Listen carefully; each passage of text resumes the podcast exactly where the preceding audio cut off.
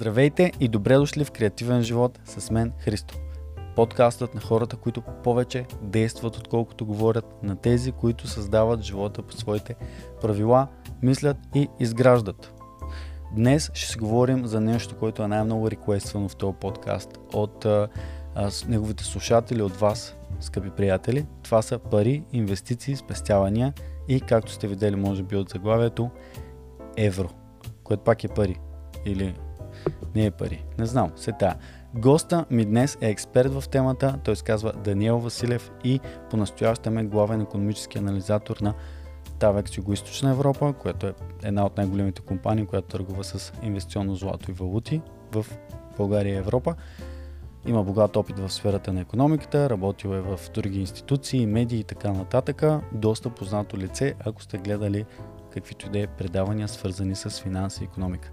С него, освен че обсъдихме еврото и неговото му пристигане евентуално в България, обсъдихме това какво е, сто, какво е то инфлация, защо сме или не сме в момента в рецесия, на къде отиват нещата, защо един...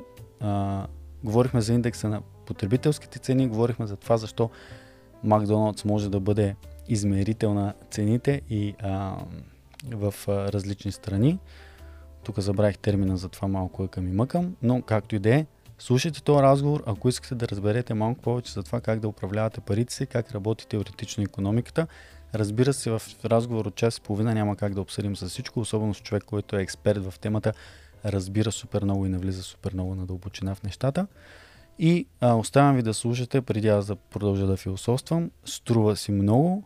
Разбира се, не забравяйте, че ако ви кефи нещата, които създаваме тук в Креативен живот, можете да подкрепите подкаста в Patreon, можете и просто да го споделите и да коментирате, за да може той да стигне до други готини хора, които се струва да слушат и гледат. И така, оставам ви, а пък аз се надявам, че ни гледате, защото имам проблем технически с файла, но това ще го изтрия. Приятно слушане. Добре дошъл и ти благодаря, че а, дойде тук днес. Много благодаря за поканата. А, истина, така ти споделих преди малко, че най... едно от най-реквестваните е, неща, теми за разговор тук в този подкаст от редовните слушатели, които може би не изненада, тъй като са основно мъже на около 30, а, е инвестиции, пари, финанси и прочее. Така че, а, мисля, че си най-подходящия човек, с който може да поговорим на тази тема, поне от моето а, така, обкръжение. А, ние, ти в момента работиш в компанията, в която аз прекарах 5 години м- и направих и подкаст с CEO-то на, на Tavex, с Макс Бакоян. И а, много се радвам да, да си поговорим, не само за злато, а само да кажа за хората, които почват да слушат. Този подкаст не е инвестиционен съвет и а, не е спонсориран от нито една а, компания или прочее, за да няма спекули. И също така изразява само моето лично мнение. Да, да, а не а, твое, а, твоето мнение или представяне като а, служител или какъвто и да е човек. anyway, обаче а, този подкаст винаги има интерес към личността и индивида. Аз също съм учил економика. Не знам дали сме говорили за това. Не, не сме. Аз съм завършил в четоводство в УНСС. И сега, колкото и да не е представител на тази школа, така да кажем, или уважавана, но съм минал през економически теории, дисциплини, основни неща и прочее и прочее. И ако трябва да съм честен, м- имах така някакъв интерес в началото, особено първи, втори курс. А, да почитам някакви неща. Нали? То това ме отведе да, да работя нали, в финансовия сектор и така нататък. Просто после видях, като, изследвайки себе си, че пътя ми е друг. А, но аз записах економика и финанси по метода на изключване, защото кандидат, кандидатствах тогава с математика и от желание да стана много богат, нали, като уча финанси. Това, беше, това бяха двата ми стимула. Не сте инженер, искам да съм богат. А, те, какво те привлече към економиката и защо продължаваш да се развиваш в тази сфера? Моят път е коренно различен. Аз записах, всъщност не съм завършил економика като бакалавър, аз завърших менеджмент, стопанско управление като бакалавър, защото в 12 клас се чудих какво мога да правя, какво искам да правя, какво ми е интересно, нали, в каква сфера проявявам някакви, да кажем, дадености. Тогава единствената сфера, в която имах много-много силно влечение, беше най-бедната, вероятно, сфера. Е, исках да се занимавам с музика като китарист. Но в 12 ти клас, докато моите другарчета ходиха по уроци, хвърляха няколко коли пари, а, аз не исках да ходя на уроци, категорично отказах. Да. И всъщност организирах концерти. Целият 12 ти клас организирах концерти. Първо участвах като музикант в някакви ученически изпълнения, които някой друг беше правил. След това започнах аз изцяло да се занимавам с това и вече някъде към края на зимата, началото на пролета си казаха, бе, да, знам, това ми харесва. И ще пробвам да се занимавам с това нещо. Кандидатствах на няколко места, тогава само в България. Приехаме общо взето навсякъде с менеджмент mm. и избрах Пловдив на принципа, че е по-голям град от този, от който идвам, от Стара Загора. И отивайки в Пловдив, Обзето разочарованието беше моментално. Де. Той е по-голям на теория, но тогава започна голямата рецесия да. и абсолютно всичко умря. Нямаше никаква дейност, никой не търсеше нови хора, млади от университета, които да се занимават професионално с менеджмент. Още повече, че да стигнеш до това да търсиш менеджер, ти трябва да осъзнаеш нуждата от това, че имаш проблем с управлението. Абсолютно. А, което може би поне към този момент не беше твърде присъщо сякаш на българската бизнес култура. Така че отидох, нямаше кой знае какви възможности. А, учейки в университета, економиката ми стана моментално интересна. Mm. И както казваш ти, школи, теории, едно друго, почнах да чета изключително интензивно економика. А и си дадох така, нали, осъзнах, че може би не съм твърде добър менеджер. Защото когато mm. човек учи менеджмент, той се запознава с различните стилове на управление.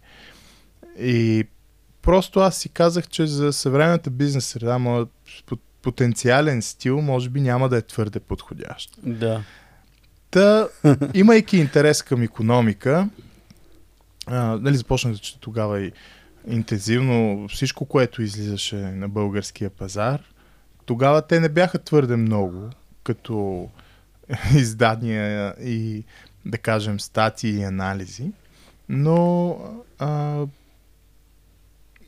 имах много добро впечатление и все още имам от е, Института за пазарна економика. Да. И по време на зимната сесия в а, четвърти курс си казах, а, не, майната му, няма продължавам с това. Така. И просто буквално от днес за утре а, изобщо спрях да се занимавам с университета и кандидатствах в ИПИ, които мисля, че все още имат стъжанска програма. Да. И аз знаех за тази програма и знаех, че те на някакъв период имат нова порция стъжанти. Когато влязох на сайта им, се оказа, че срока е а, буквално на другия ден в 7 вечерта нещо такова. О, wow. Като трябваше да се подготвят нещо тип статия есе по някаква тема, а, мисля, че беше за мита или акцизи, нещо такова. трябваше да се представи някакво а, резюме. Трябваше да се направи някакъв набор от документи. Аз седнах, писах, изпратих им го примерно в по памет 8-9 вечерта и няколко дни по-късно ми звънна Явор Алексиев да. и каза, еми, ела да си поговорим така на интервю. Разбира се, той го каза с по-изискан тон, да. но поканиха ме на интервю. И отидох в София. Всъщност, аз нямах идея дали ще ме вземат, нямах идея, ако ме вземат, какво ще стане, нямах идея къде ще остана. Но мина това интервю и няколко дни още по-късно ми казаха, окей, почваш. И тогава имах възможността да остана при мои приятели, буквално супер импровизирано и изкарах 3 месеца като стъжан там, което за мен беше върха на сладоледа. Бях изключително щастлив и ентусиазиран. Яко. И беше всичко яко. Впоследствие се върнах в а, там университета. Аз втория семестър не посетих нищо абсолютно на четвърти курс, което а, само да кажа, не е житейски съвет за слушателите да, да, да, и зрителите, но при мен така стекох аз нещата. А, върнах се, довърших си образованието формално и след това започнах да се занимавам вече изцяло само с економика, писане, анализи и така вече колко? 10 и нещо години. Да. И а, се минал и през позиция на асистент в Софийски. Да, преподавах за кратко в Софийския, в Стопански факултет, економическа статистика. Да.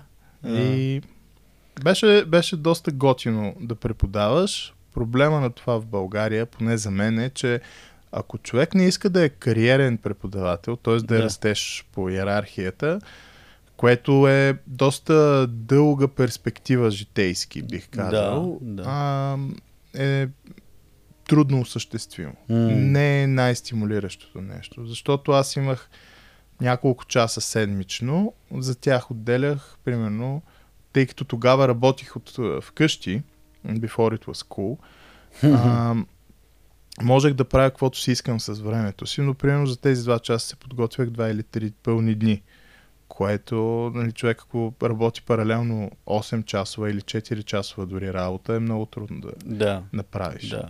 Така че разделихме се с а, Софийски и след това си бях вече по различни институции. Да, и в Форбс си бил. А... Да, в Форбс прекарах няколко години. Там всъщност продължих да преподавам. А, там водих стъжанската програма което да. си беше като втора работа, но много готино, защото mm. е, за мен лично е голям кеф да, да знаеш нещо и да пробваш да го обясниш на някой. Всъщност, а, нали, връщайки нещата малко към Tavex, ние в момента правим един вътрешен формат, в който събирам въпроси от колегите и в рамките на няколко часа правим събитие на живо и им отговарям. Което идеята е, въпреки че на много малък мащаб. Идеята е, че колкото повече хора познават економика, финанси, нали, имат разбиране за нещата, толкова по-добре. Има такъв филм, който засяга тази концепция. Предай нататък го превеждат да. на български, в който ако направиш едно добро на трима души и те направят mm. едно добро на трима души, всъщност нещата ще растат експоненциално. И нещо подобно вярвам и аз в сферата на това, което на мен ми е интересно и това, с което се занимавам. Аз с, също съм съгласен напълно с теб. Много хубаво, че го правите това. Аз видях тази инициатива, понеже нали, следя в социалните мрежи. Видях това.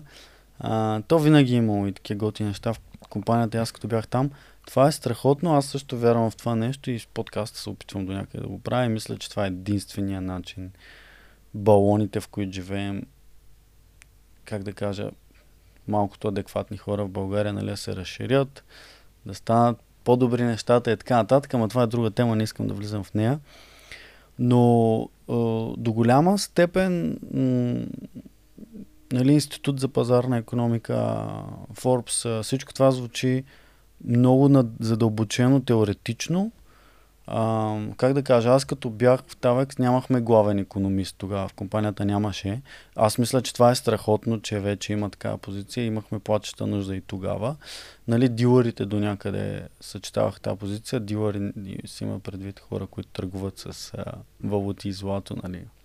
Не с други неща, защото широкото разбиране за тази дума е друго. Какво точно, какво точно правиш ти в а, а, компанията? Търгуваш ли всъщност с а, ресурси, активи, нещо? Каква е твоята роля на... Моята роля е основно анализаторска. Uh-huh. Това, което правя е да опитвам да обясня какво се случва по света на, надявам се, максимално разбираем език. Да. Защото, според мен, има нужда хората да разбират повече и по-добре какво се случва в заобикалящия ни свят. Да. Особено в а, среда, в която и по една или друга причина виждаме, че някои а, наративи, както сега е модерно да се казва, или повествования на български, ако трябва да го преведа, имат а, по-силен тласък от а, други. Да. И ние виждаме такива неща дори в сферата на економиката. Нали, Ако питаме средностатистическия човек какво е инфлация, той ще каже ми цените в магазина тук скочиха. Хм. Ама това не е инфлация всъщност. Има си друг причинител за инфлацията. И то не е... Когато човек види а, цените да скачат и да казва, че това е инфлация, е малко като да го боли нещо и да си мисли, че това е болестта. Всъщност болестта е друга. Нали? Причинителя е по-дълбока. Това е просто едно проявление на инфлацията. И, и вярвайки, че повишаването на финансовата и на економическата грамотност е особено важно, пиша анализи, правим инфографики, подкаст, надявам се да имаме и други формати за в бъдеще. Издаваме Златния вестник, което Да. е, може би, флагманския ни продукт М. за широката публика. Той е безплатен вестник отново с анализи, инфографики, в който вече не се включвам само аз, имаме си и външни автори. И, идеята отново е а, увеличаване на финансовата грамотност. Защото нещата в а, социалните така, науки и в социалните предмети всъщност зависят от хората. Те нали, затова се наричат и социални. Да, Аз може да не харесвам гравитацията, но ако пусна тая чаша, тя ще падне. да. Обаче в економиката нещата не работят така. Хм. Хората трябва да имат разбиране за нали, на първо място за собствените си пари, за личните си финанси и как да управляват стабилно индивидуалния си, а в някои моменти семейния си бюджет. Да. Но на второ място те трябва да, е, според мен поне, да, да имат някакво разбиране и за, нали, за публични финанси, за економика, за, за това, кое кара економиката да расте, защо изобщо сме в рецесия, защо има инфлация, защо може да има вълна от фалити, кое причинява безработицата. Тия неща, ако човек няма правилното разбиране, много лесно можем да, да ги изгубим като устойчиви. Тоест не да изгубим безработицата, а да изгубим възможността за траен устойчив растеж и за едни стабилни финанси. Да. И започвайки от собствения си бюджет, който и на първо място човек трябва да гледа себе си. Нека, нека бъдем честни. Да. А, не, според мен не може образно казано твоята къщичка да не е в ред, а пък да се опитваш да вкараш по-голямата къща в ред. Това е много трудно. М. Но а, след като веднъж сме го вкарали, трябва да знаем, например, а, че не е хубаво да се харчи прекалено много а, пари, които нямаме за прекалено щедри програми, например, защото да кажем това може да доведе до увеличаване на данъците в бъдеще или до инфлация или до нещо друго. Тоест, ако нямаме устоите на разбирането на стабилната економика и финанси, много лесно можем да затънем в нестабилна економика и финанси, а пък економическата история е изпълнена с а, а, случаи, в които в които ти имаш едни прекрасни щедри обещания, които обаче всъщност свършват в а, изключително трагична катастрофа. И дори нашата не толкова далечна памет би трябвало да ни навява точно на тази мисъл, защото реално комунизма свършвайки, той свършва в а, тотален крах. Да. Но защо той свършва в тотален крах? Защото обещава утопия, която е невъзможно да се, а, да се постигне. М. Не и по този начин, по който комунизма се опитва, бих казал аз. Така че хората вече, имайки някаква нагласа, това реално е гаранция за всички нас, че нещата ще бъдат стабилни. Или поне аз така вярвам. И това е Да. моето убеждение. Че Да. когато хората и колкото повече хора разбират какви са основите, примерно, на едно стабилно управление, на, на лично ниво, на по-голямо ниво, на, на ниво, примерно, обкръжение, семейство, приятели и други, и след това вече на макро ниво, това е начина, всъщност, ние всички заедно да вървим окей напред, а не да се спъваме в кризи, да се чуем какво се случва, защо цените растат, защо, да кажем, лихвите се вдигат и така нататък.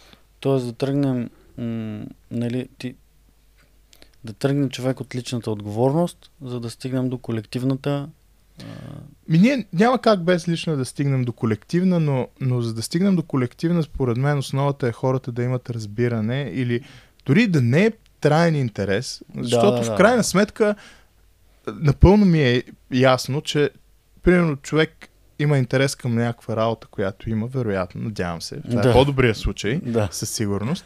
Но а, има интерес към някакво хоби, което има. Има интерес към близкия си човек, има интерес към, към приятелите си, да излезе, да гледа мача от световното, да направи нещо такова. Да.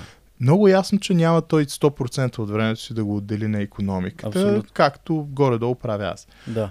Въпросът е той да има фундаменталното разбиране, за да знае, примерно по телевизора, като чуе, че а, нали, има инфлация, да си каже, а, ми то всъщност това се дължи на Ерик какво си. И всъщност тя е започнала много по-рано.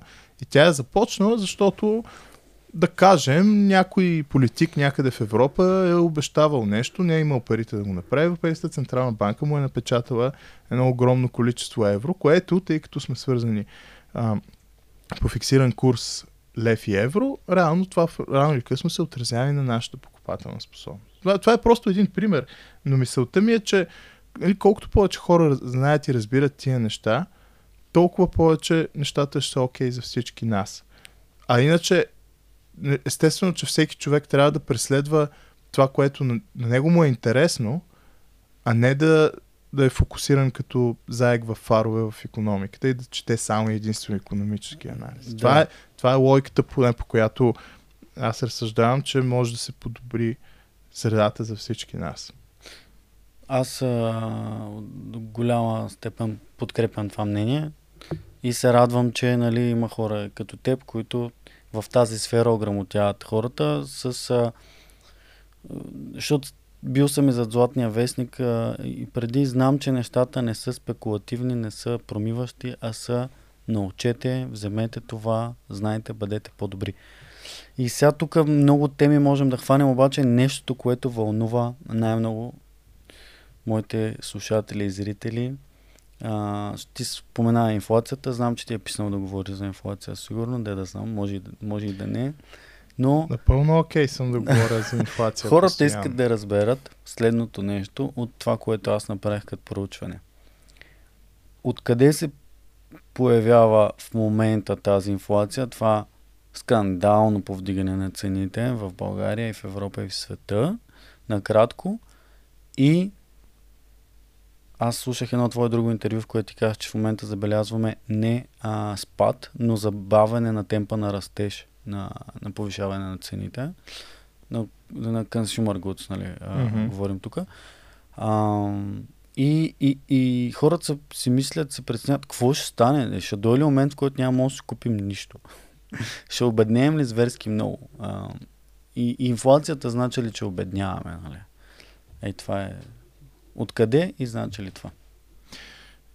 Откъде? Инфлацията е печатане на пари, най-просто казано. Увеличаване на паричното предлагане. Колкото повече пари преследват фиксиран брой стоки, да М. кажем, толкова повече покупателната способност на всяка една парична единица ще падне. Да, Това е генезиса на инфлацията. Тя не започна 2021, да. тя по принцип е с нас, но на по-малки темпове. Тоест, М. то винаги си има едно увеличаване на паричното предлагане, което в последствие се отразява и на цените на стоките, които плащаме. Това става с забавене и не е равномерно сред всички стоки. Тоест, ако примерно сега увеличим паричното предлагане, измислям си от е, 100 на 120, няма да имаме 20% инфлация. Някои цени ще нараснат много повече, други ще нараснат вероятно по-малко и това ще се случи с забавяне. Тази инфлация, която започна да се отразява на цените две, около началото на 2021 година, Да. започна ударно в началото на 2020 година, когато централните банки и в Европа, и в САЩ, и изобщо по света централните банки напечатаха гигантски количества валута. Те ги напечатаха, за да може да се случат някакви политически програми. Това бяха политическите програми за затваряне на економиката. Според мен изключително груба грешка и много пагубна за изобщо за стопанското развитие, но след затварянето на економиката започнаха вече и много щедри програми за подпомагане на спрени предприятия, помощ, хора да не останат без работа. Всъщност, това е, мисля, че единствения път в човешката история, в който хора са получавали пари за да не работят. Нали, обикновено получаваш пари, примерно при безработица, което също в а, голямата схема на нещата е по-скоро нов феномен за, за Да. нас като хора. Но нали, видяхме, че държавата казва идвам и ти спирам, примерно, фризьорския салон и ти ще получаваш N на брой пари. И сега какво правят хората с тия N на брой пари, които просто идват от въздуха? Започват да ги харчат, естествено. И започвайки да ги харчат, това се отрази на цените много силно, тъй като се напечата гигантско количество пари, напълно безпредседентно количество Говорим пари. за Штатите и Европа. Говорим за Штатите и Европа, но говорейки за Европа, реално говорим и за България, защото, Да. както казах, когато еврото се обесценява и лева се обесценява. Да. В случая виждаме, че лева може би се обесценява малко повече, което не е функция на това, че сме с лев, според мен, а е функция на това, че сме периферна малка економика. М. Тоест ние, поне аз така смятам, с или без еврозона, винаги ще имаме по-висока инфлация от сърцевината на Европа, Германия и Франция и да кажем Италия. Между другото, това го виждаме и в много други периферни економики. До неотдавна най-високата инфлация в Европа изобщо беше в Естония. да. От може би един месец е Унгария лидер по най-високо официално нарастване на цените. Но, Хм. говорейки за това нещо, когато хората се втурнаха да харчат, цените, особено като се има предвид, че пък и предлагането беше спряно, да. се изстреляха много бързо. Тези мерки продължиха до буквално в Европа, до към юли, когато Европейската Централна банка за първ път от там вече 10 години, мисля, че увеличи основния лихвен процент и тя започна, макар и много тромаво, да извлича полека-лека това парично предлагане. Сега Да. това извличане няма да се отрази веднага. Мгм. Ние виждаме, като казвам виждаме, имам предвид чрез индекса на потребителските цени, който е изключително а, неточен измерител на Да. инфлация. Това е друга тема.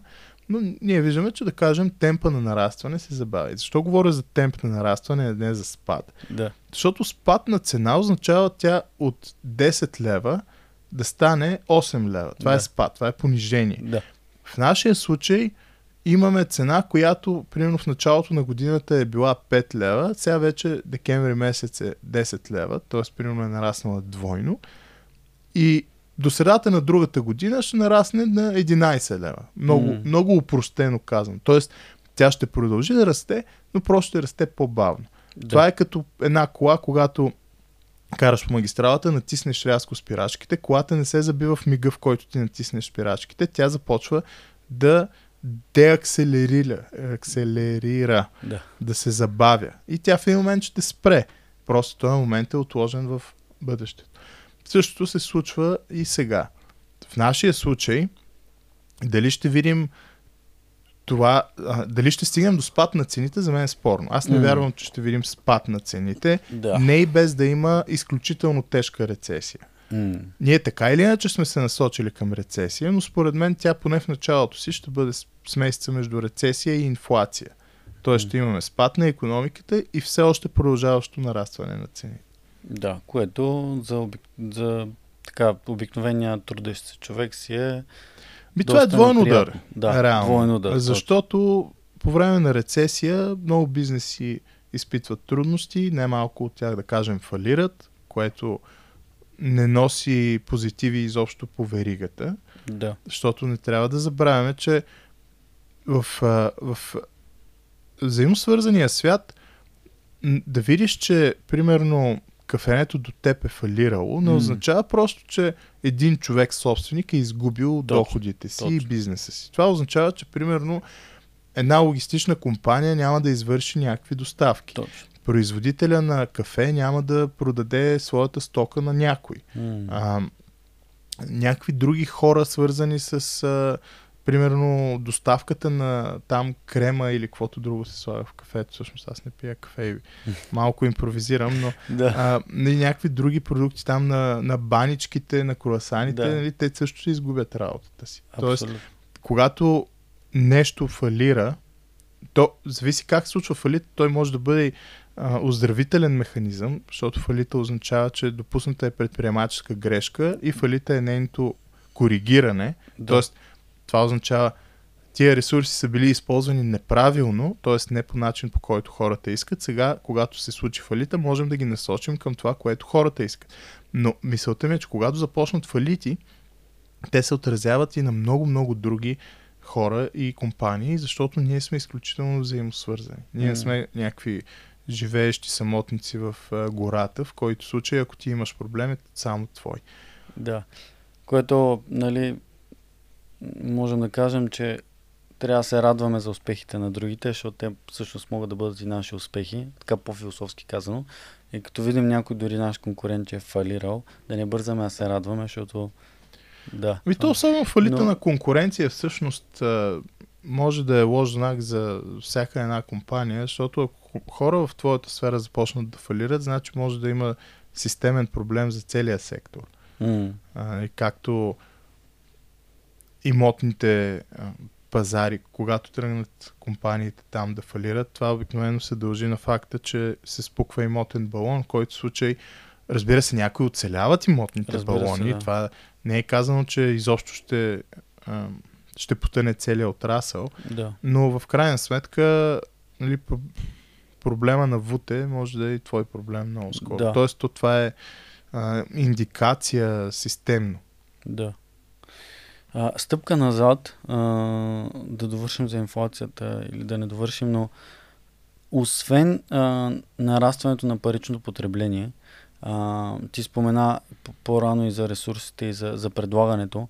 Според теб в момента повишаването на цените на толкова много различни стоки, услуги, почти всичко, нали, явно, че говорим за повишаване на парично предлагане, но идва ли то в момента от а, създала се ситуация вследствие на COVID или война и каквото и да Те е. нещата се наслагват всъщност. Да. Генезиса е печатането на пари. Без печатане на пари много, много трудно ще имаш увеличаване на стоките. Защо? Защото по време на COVID видяхме проблеми с а, конкретни отрасли. Примерно производителите на чипове. Глобално нямаше чипове. Абсолютно. Всичко поскъпна. Да. Имам предвид потребителската електроника поскъпна, автомобилите спряха да а, се произвеждат с някои екстри, защото буквално нямаха чипове и това допълнително им вдигна цената и така нататък. Но в, в този случай, да кажем, ако ти спреш производството само на чипове, това ще се отрази на, на а, конкретните отрасли, свързани с чиповете, на лаптопи, смартфони, коли, вече примерно хладилници, фурни печки, всичко от което има чипове, но няма да се разпространи из цялата економика. Тоест ти Да. можеш да спреш чиповете, нали, това е много вредно, не казвам, че трябва да го правим, Да. но въпросът е, че това по всяка вероятност няма да се отрази на цената на хляба, примерно, или на Да. цената на лютеницата. Да. В случая имаме увеличено парично предлагане, върху което се наслагват ефектите. Разбрах. Първо от спиранията на економиката, в който случай ти имаш понижаване на създаването на стоки, съответно още по-голям тласък на тяхната цена.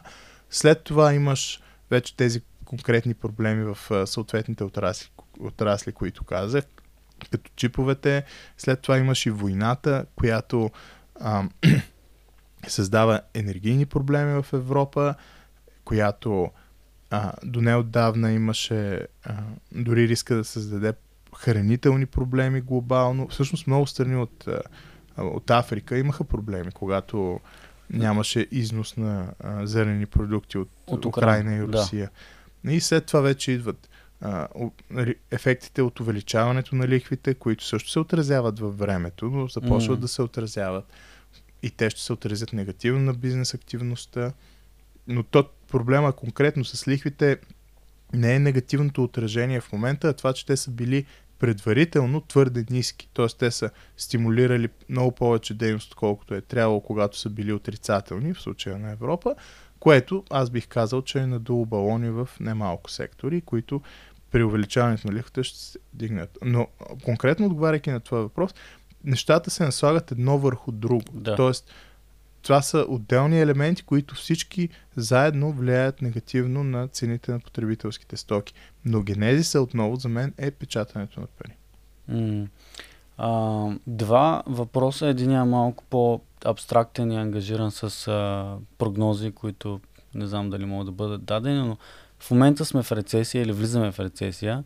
Според теб, а, колко ще продължи? Според теб, какви са последиците? И всъщност, другия въпрос ми е, понеже каза, че всичко това е довело до балони в, няко, в много сектори, а, би ли казал някой сектор, който според теб в момента е балон или прилича на балон и имотния пазар в момента балон ли е според теб? Това е друг въпрос, който дойде от хора, които слушат. Окей, okay. ами ед, едно по едно. Говорейки за, за рецесия, в момента не сме в рецесия. Всъщност, 2022 година за България конкретно беше окей okay по макропоказатели. Производството ни расте, износа ни расте, заплатите растат все още по-бавно от инфлацията, т.е. ние сме нетни да. губещи, да. дори и според официалните данни. Аз бих казал, че формално цените растат доста повече от това, което чуваме като индекс на потребителските цени. Но във всеки случай заплатите все пак продължават да растат, заетостта ни е изключително, а т.е. безработицата ни е изключително ниска. Изглеждаме окей okay, за да. момента. Да. А, сега, въпросът е, като влезем в рецесия, как ще излезем от нея? Аз да. бих казал, че ние много бързо вървим към рецесия, която отново ще дойде с закъснение спрямо Европа. Но тук отговора на а, управляващите е по-важен. Защо? Защото в Европа 2008 имахме голямата рецесия, дългова криза, южната яка на Европа имаше много сериозни проблеми. 2022 година Южната яка на Европа има още по-сериозни проблеми. Mm. Всички сме много по-задлъжнели, отколкото бяхме тогава. Балоните, според мен, са много по-големи, защото имахме за първ път в историята отрицателна лихва, от основен лихвен процент, който твърде много стимулира економическата активност и спомага за това ресурси да се използват не по начина, по който потребителите иска, mm. искат според мен, нали, защо се стигна до, до това? Тоест, нали, ние уж излязохме от голямата рецесия, пък сега сме по-зле. Нали? Да. Как, как стана това нещо? Да, това е ами стана, че ние излязохме по нездравословен начин, според мен, от тая рецесия. Mm-hmm. Защото през 2008, 2009, 2010, изобщо целият период ам, до, до към 2012, когато пък лихвата вече беше свалена под нулата, отговора на тази криза беше печатане на пари и потискане на лихвата, което е много лоша комбинация и е всъщност това е като да лекуваш махмурук с още алкохол. Буквално. Mm. Реално ние отложихме непосредствената болка и имахме там и към 7 години грубо, до към 2019 година, защото економиките на най-силните економики в Европа имаха проблеми още през 2019 година. Нищо, че в България нещата изглеждаха прекалено розови тогава. Но а, имахме няколко окей okay години, след които започваме вече да виждаме, че този принцип на клин-клин избива всъщност да. почваше да не работи. Тогава го затапихме през 2020 с още печатане на пари, което отново 2021 беше да кажем окей okay година, 2022 беше да кажем окей okay година, обаче вече виждаме, че имаме огромно отражение на потребителските цени. При следващата рецесия, ако отговорим с още а, печатане на пари, с, отново потиснем лихвите, говоря за Европейската централна банка, какво ще се случи? Пак ще имаме някакви години на окей, okay, да. а, изглеждащи економики, обаче след това ще имаме още по-тежка инфлация, още по-тежка криза и реално ти сам виждаш, че това е една нисходяща спирала. Абсолютно потискаме изкуствено лихвите твърде много, печатаме пари, това балонизира економиката и създава иллюзия за стабилност и растеж, обаче след това, когато неизбежната рецесия, а тя е неизбежна, защото ти не можеш да изкривяваш економиката до безкрайност, в един момент тя е като пръчка, изкривява се, има някаква гъвкавост, но в един момент се чупи. Да. А, когато това се случи, отговорът е още от същото, съответно още по-големи проблеми, но те са проблеми на бъдещето, нали? Да.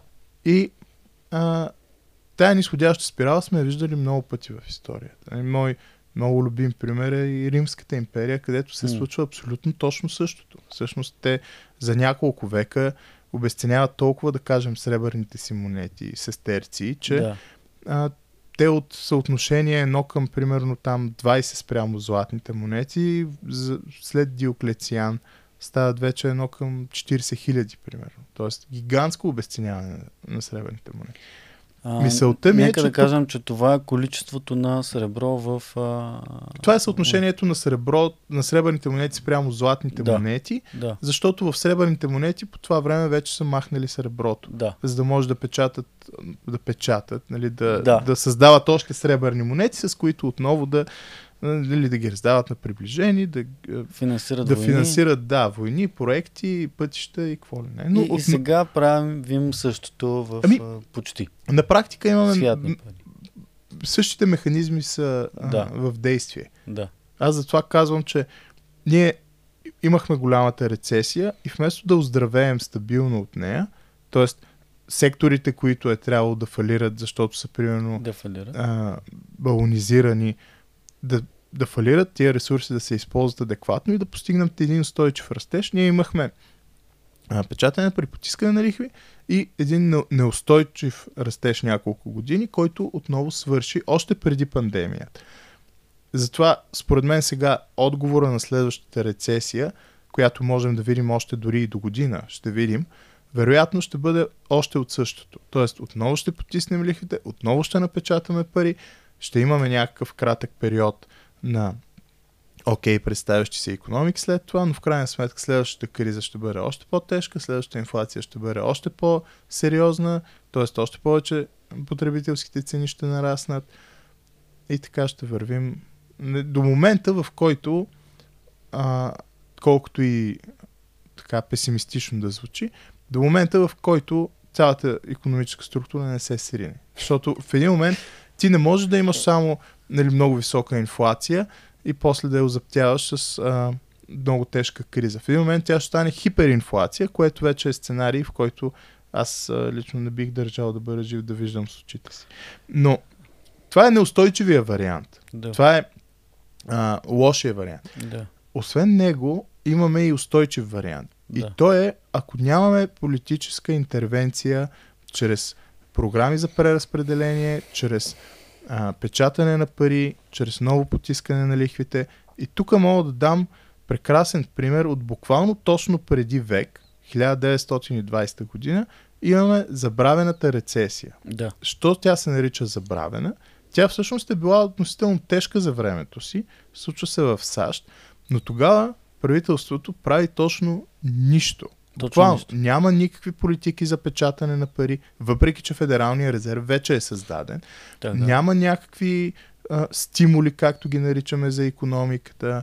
Няма към този момент потискане на лихвата. То между другото се случва по-късно и води до бурните 20-те години и в последствие и до голямата депресия. Да. Но това е все още в бъдещето. 20-та година няма нищо от това и економиката за година и половина, година и 8 месеца се възстановява и всъщност е окей. Okay, for the time being. Да. Така че това е светлината в дъното на тунела. Затова казвам, много зависи как ще подходим при следващата криза. Имаме да. негативния пример на това да печатаме и да обесценяваме валутата си и да надуваме още и още балони. Това, за съжаление, е примера, който виждаме поне през последните 20 години от политиците в Европа и с, съдействието на Европейската Централна банка. Имаме и позитивния пример, който като цяло по-рядко се е развивал в историята, за съжаление, но го има и знаем реално, че можем да излезем от криза, като оставим економиката сама да си се справи и това всъщност ще ни доведе до по-стабилно М. а, бъдеще за всички нас. Така че зависи. На вторият ти въпрос, Да. има ли балони? Ами аз вече казах, има балони. Според мен те са по-големи, отколкото бяха преди а, 12-14 години. Да. Те може би не са само в имотите. Например, виждаме, че държавният дълг също е изключително по-голям. Да. Днес повечето компании, според мен, са по-задлъжнели, отколкото бяха тогава. Много от домакинствата също са много задлъжнели. М. Тоест, имаме и този проблем. Но виждаме, поне аз мисля, че виждам, че отново и пазара на имоти всъщност е твърде по-голям, отколкото би трябвало да е. Тоест, той отново, според мен, е балон. М. И а, всъщност цените вече минаха, вече, вече от може би година насам минаха пика си от предишния пик. Да. Тук в случая нямаме правата линейност на нарастването, което имаше през първото десетилетие на века. М. Защото тогава цените на имотите си растяха просто стремглаво нагоре. Да. В случая имахме корона кризата, която оказа своето въздействие върху твоя пазар, Да. върху този сектор, но като цяло те отново растат твърде главоломно и тук отново причината е, тъй като те са много чувствителен към промените в лихвите пазар, тук генезиса според мен отново е изкуствено ниската лихва, която се отразява върху всички сегменти, но особено върху сегменти като пазара на имоти, пазара на коли, различни спекулативни пазари, дали ще са а, акции. Виждаме, че всъщност индексите през а, десетилетието след голямата рецесия нараснаха значително. Изключая момента 2018, когато в САЩ примерно имаше вдигане на лихвите и те затова ги свалиха в последствие, още преди корона кризата, защото видяха, че те се отразяват негативно точно на а, а, фондовите пазари. Та, този балон, моето мнение е, че когато дойде, когато вече със сигурност имаме увеличаване на лихвите и по ипотеките, което рано или късно ще се случи, защото виждаме, че Европейската Централна банка увеличава основния лихвен процент, а, този балон ще се спука. Да. А, само за вдигането на лихвите, аз затова сега се погледнах към бележките, тъй като имах такъв въпрос от а, друг гост на този подкаст, който е предприемач. А, вдигането на, на лихвите за кого е скъпо, какво означава това, м- кой плаща цената за това вдигане на лихвите и какво може да направи един обикновен човек, когато Централната банка вдига лихвите. Един човек може да направи много, когато Централната банка вдига лихвите. На първо трябва място... да взима кредит, примерно. Моля? Да взима кредит или да не взима кредит, да взима да, да прави спекули някакви. Това е схемата.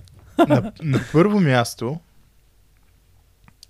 ако се взима кредит, той според мен трябва да е за нещо градивно, да, Да. да го наречем. Да. Тоест, не, не взимаш кредит, за да си купиш трети телевизор. Да. Да кажем така. Да.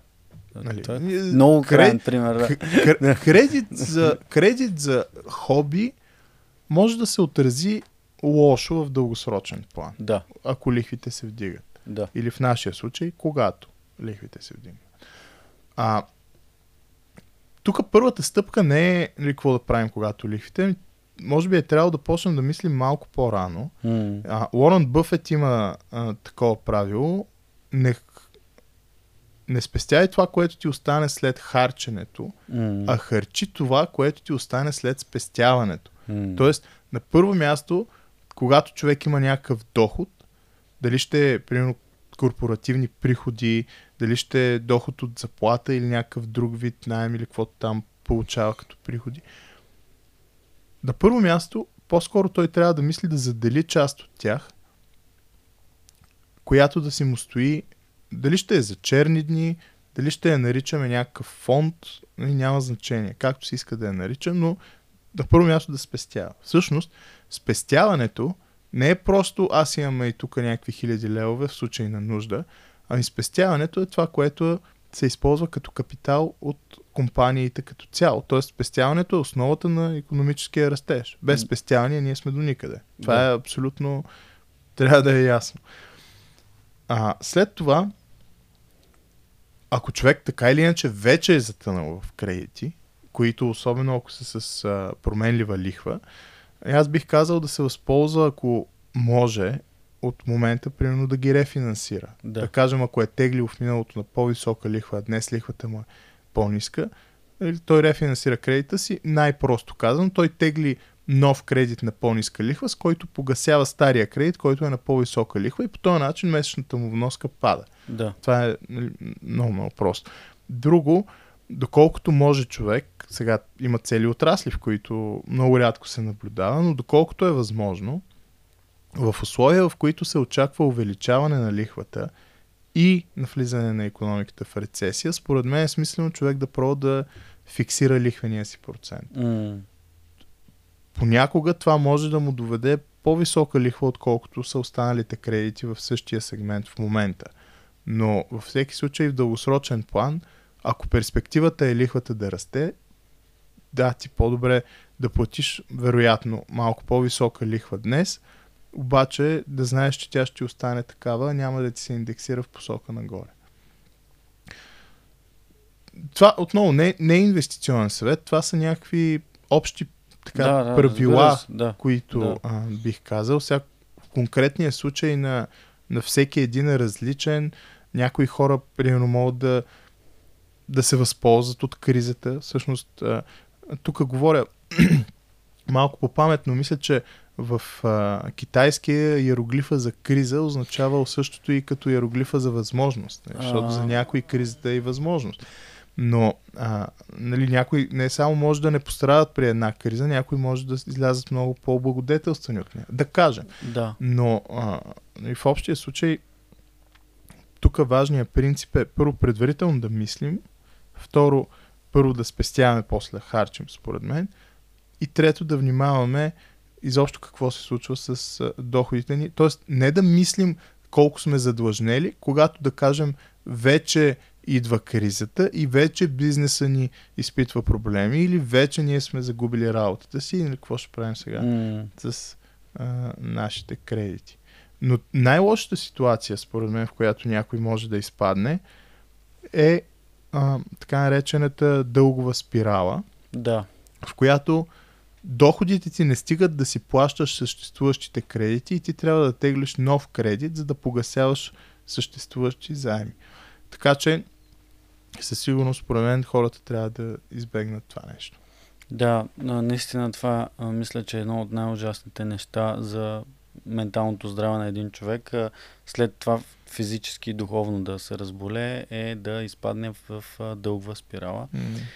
И то, аз много съм мислил, тук малко избягах от темата за балона, за имотите, само ще се върнем след малко да довършим за това, но много съм мислил по темата с а, иероглифа за криза, защото преди много години още го бях видял. Не знам дали беше, че иероглифа е, е един и същ или че в думата а, криза всъщност се ползват думата за възможност и думата за не знам си какво. Но винаги съм мислил и стигам до извода, че единството, което човек сам може да прави е просто да работи в посока да направи някакъв прогрес, какъвто и да е той, да не фокусира мислите си на това да вземе дълъг или какво ще направи, ще умре сега, като дойде кризата, а да търси, ако говорим конкретно за много тъп примера, ама ако вижда, че доставките на някакъв продукт са оскъдни и той може да намери от този продукт, просто да търси възможност да го намери, да продаде. Звучи супер тъпо и просто, но какво би казал а, ти? Къде може да търсим възможности в идващата рецесия? То това е изключително индивидуално, всъщност.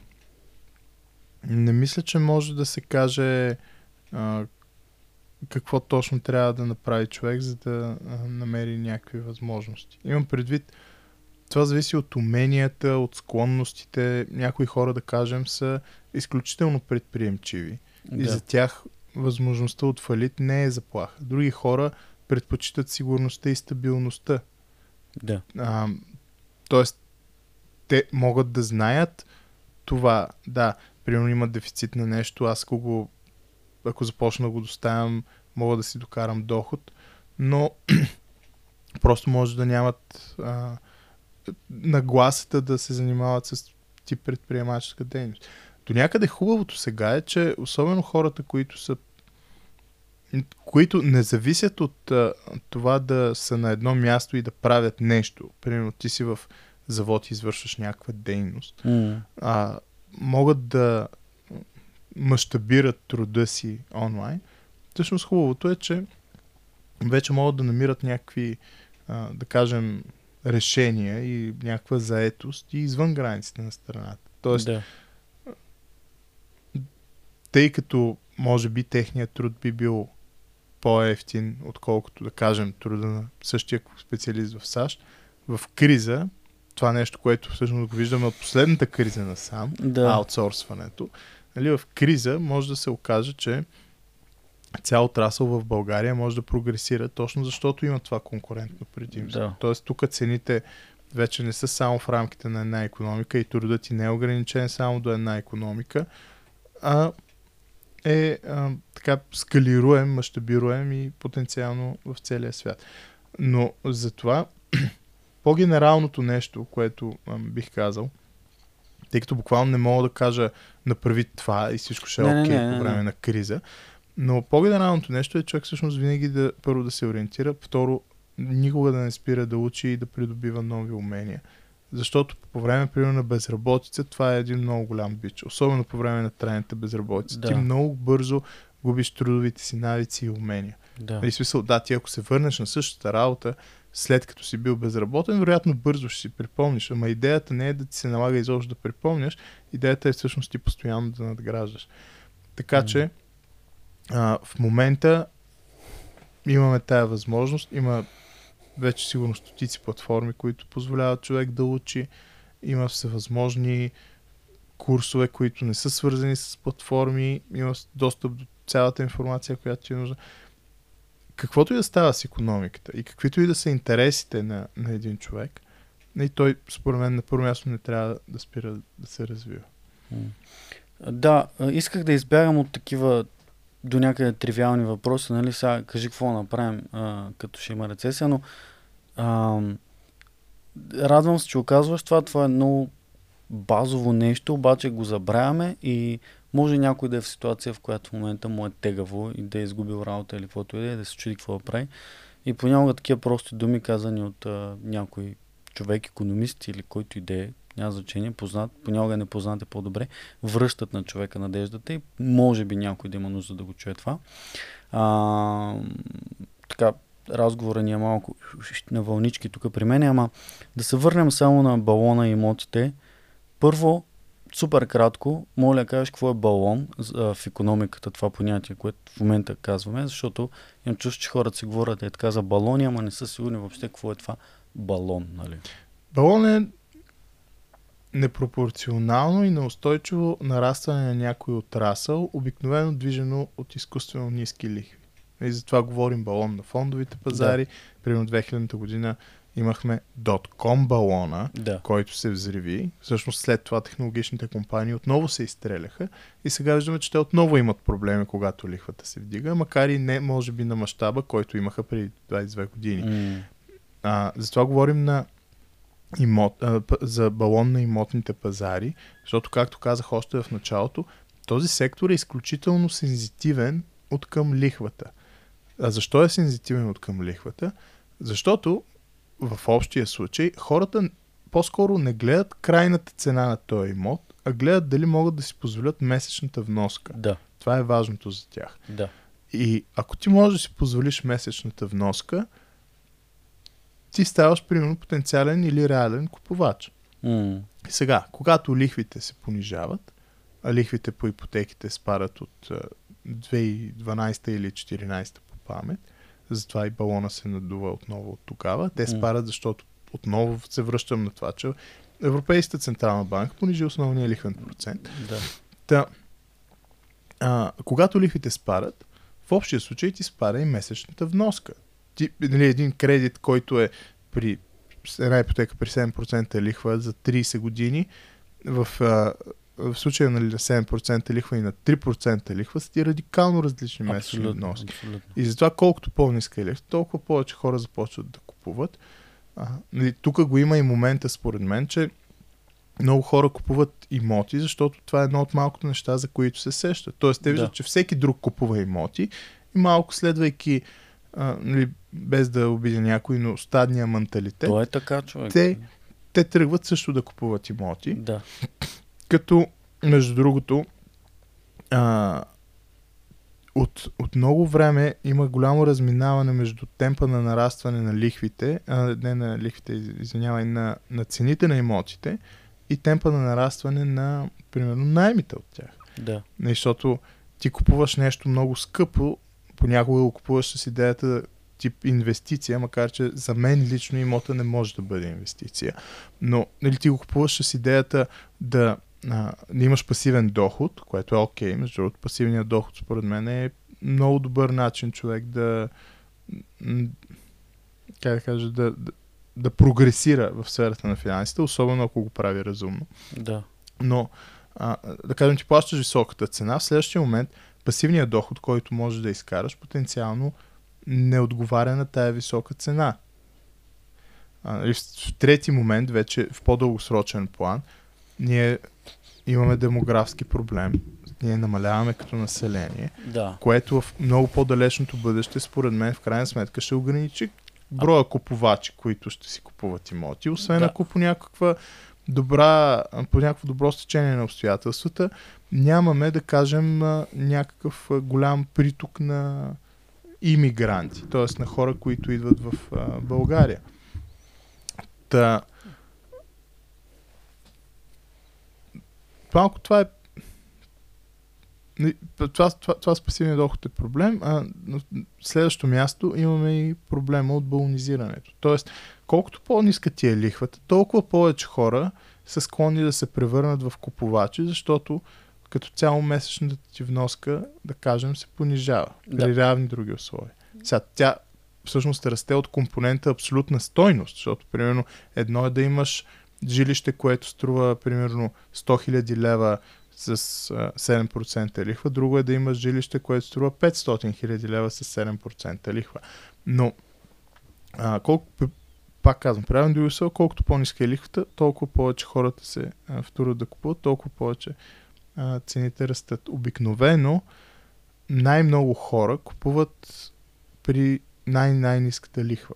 Тоест, върха на балона е, когато лихвите в общия случай достигнат дъното си. Да. И в този момент често имаме и много голямо изстрелване на а, предлагането, защото предприемачите казват нали, то математически е разумно. Да. Цената на това нещо е огромна. Аз сега ако Да. построя и го продам на още по-висока цена, примерно, а, нали, ще, ще спечеля.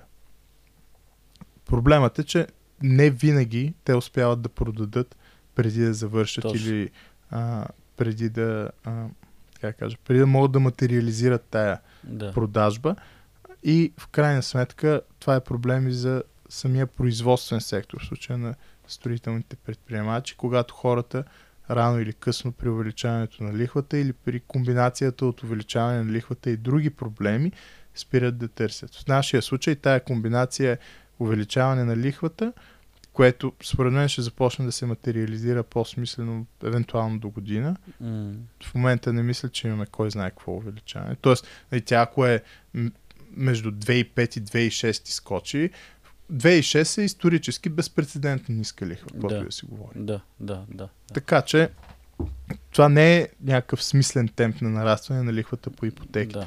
Но когато той се случи, особено когато хората имат, да кажем, притесненията и проблемите за, да кажем, работата си, виждат, че цените им нарастват, т.е. ти когато имаш много високи цени, които плащаш в магазина, ми, няма да си толкова склонен да изтеглиш ипотека, колкото си бил, когато цените са ти били, да кажем, нормални. Да. Така че, най-просто казано, това е един балон и това е механизма, по който се случва, надува и спуква. Да. Когато основният лихвен процент се понижи, това рано или късно се отразява и на различни видове потребителско кредитиране. Това се отразява и на самите отрасли, които са много чувствителни към кредит. И в крайна сметка, колкото по-ниска е лихвата, толкова повече търсене има, толкова повече този балон се надува и когато лихвата започне смислено да се увеличава, този балон се спуква. И това не се случва само при имотите, казах колите, казах фондовите пазари, Да. понякога това се случва, между другото, и на принципа на мания. Да. Тоест, най-известната, може би, в економиката мания е манията на лалетата. На лалетата, когато буквално винаги. имаме същото нещо. Имаме увеличаване на предлагането на гулдена в Холандия, имаме потискане на основен лихвен процент и хората започват да влагат в нещо без да мислят изобщо каква е неговата фундаментална стойност. Да. А, според мен лично нещо подобно има от време на време, примерно и в криптовалутите или в Да. някакви други дигитални активи. Със Когато сигурност. хората влагат и се доверяват без да направят проверка, очаквайки, че стоеността на този инструмент, актив или каквото и да е там, само и единствено ще расте нагоре. То, то затова е мания, че ти буквално се мяташ в този инструмент и почваш да купуваш без значение от каквото и да е било. Но в крайна сметка често се оказва, че няма някаква котва на неговата стабилност и нещо, което да му обезпечава изключително високата стойност. М. Това с Гудена, коя, а, коя година горе-долу се случва? Спо... Имаш ли спомен? 17-18 век, 1720 Суалетата. по памет. Да, лалетата. А, да кажем само, нали, холандския Гулден, това тогава е било златната монета, с която най-често се... А, валутата, нали, на, на Валутата Холандия. на, на Холандия, но тя е и една от водещите валути глобално, защото Да. Холандия, макар и много мъничка, всъщност е имала огромно, огромно търговско и задгранично влияние. И са били част от Латинския съюз. Това е доста по-късно. по-късно ли? И то е 19 век. Да, и там вече за 17. Там, там вече 18. Те, а, в Латинския паричен съюз валутите вече са стандартизирани по френския франк, Да. който между другото все още е така оцелял популярна златна инвестиционна Да, монета. много популярна. Да. И това е първото евро, а, за което е следващото нещо, което искам да говорим, но да кажем по темата с балона. Нали, ако хората са луднали да, тър, да дърпат всички кредити да купуват едно нещо и също, може да се замислим дали всъщност това не е, а, всъщност дали е лоша или добра идея и ние да го правим, така да кажем. да, в общия случай, ако примерно продавачката в магазина до вкъщи те пита дали сега да купи или продаде Апартамент. биткоин или Ай, апартамент, да, да. Значи може е нещо- добра индикация, че човек трябва да се замисли дали наистина е така. Да.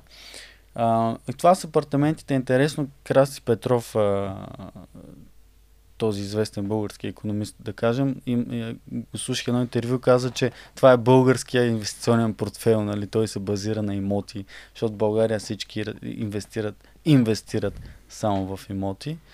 А, но не ми се говори повече за имоти, искам да говорим за евро.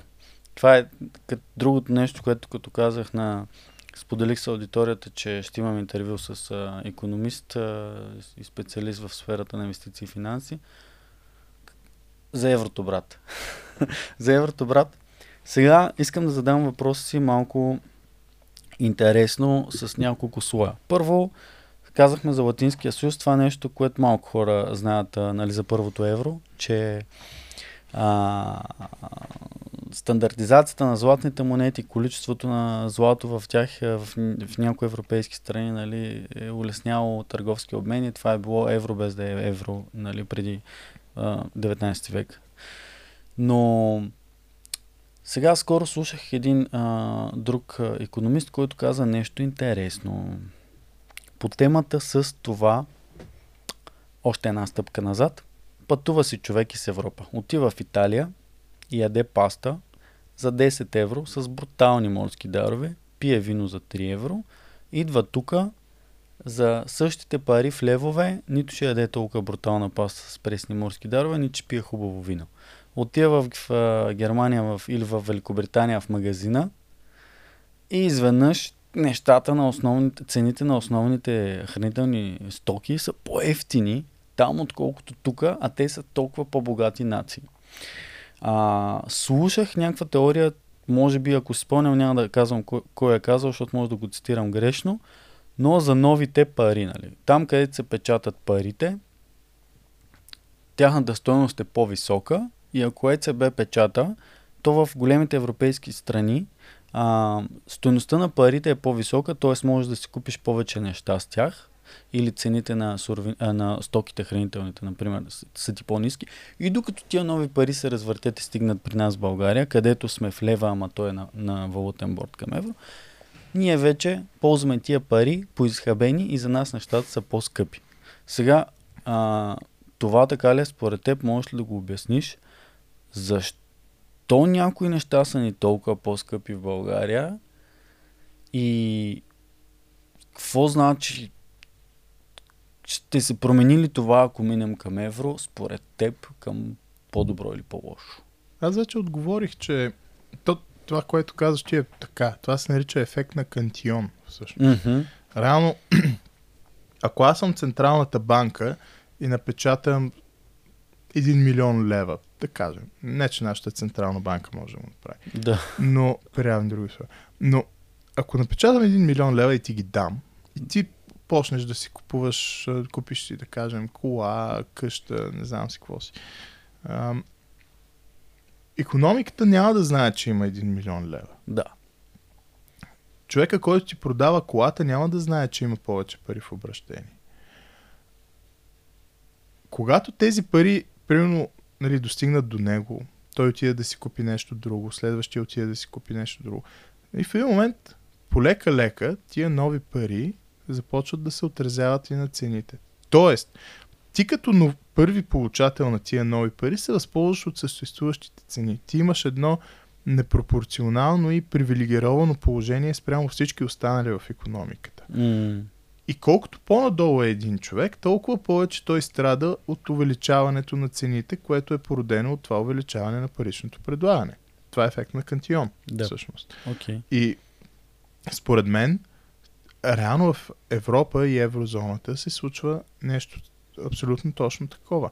Когато е- ЕЦБ, да кажем, печата и примерно купува приоритетно германски, италиански, френски, там не знам си още какъв дълг, тези страни имат една увеличена покупателна способност и докато парите а, се просмучат из цялата економика на а, еврозоната и стигнат, да кажем, до нас или до Естония или до някои от другите периферни страни, а, реално те вече потенциално са доста по-обесценени. Да. Сега за стоките в магазина, аз точно миналата седмица бях в Германия, ми не е по-ефтино да ти кажа. М- В смисъл, Да. някои неща са по-ефтини, но не е, не е като да кажем да оставиш 30 евро в Lidl и да си купиш пълна количка в Мюнхен с а, Да. продукти.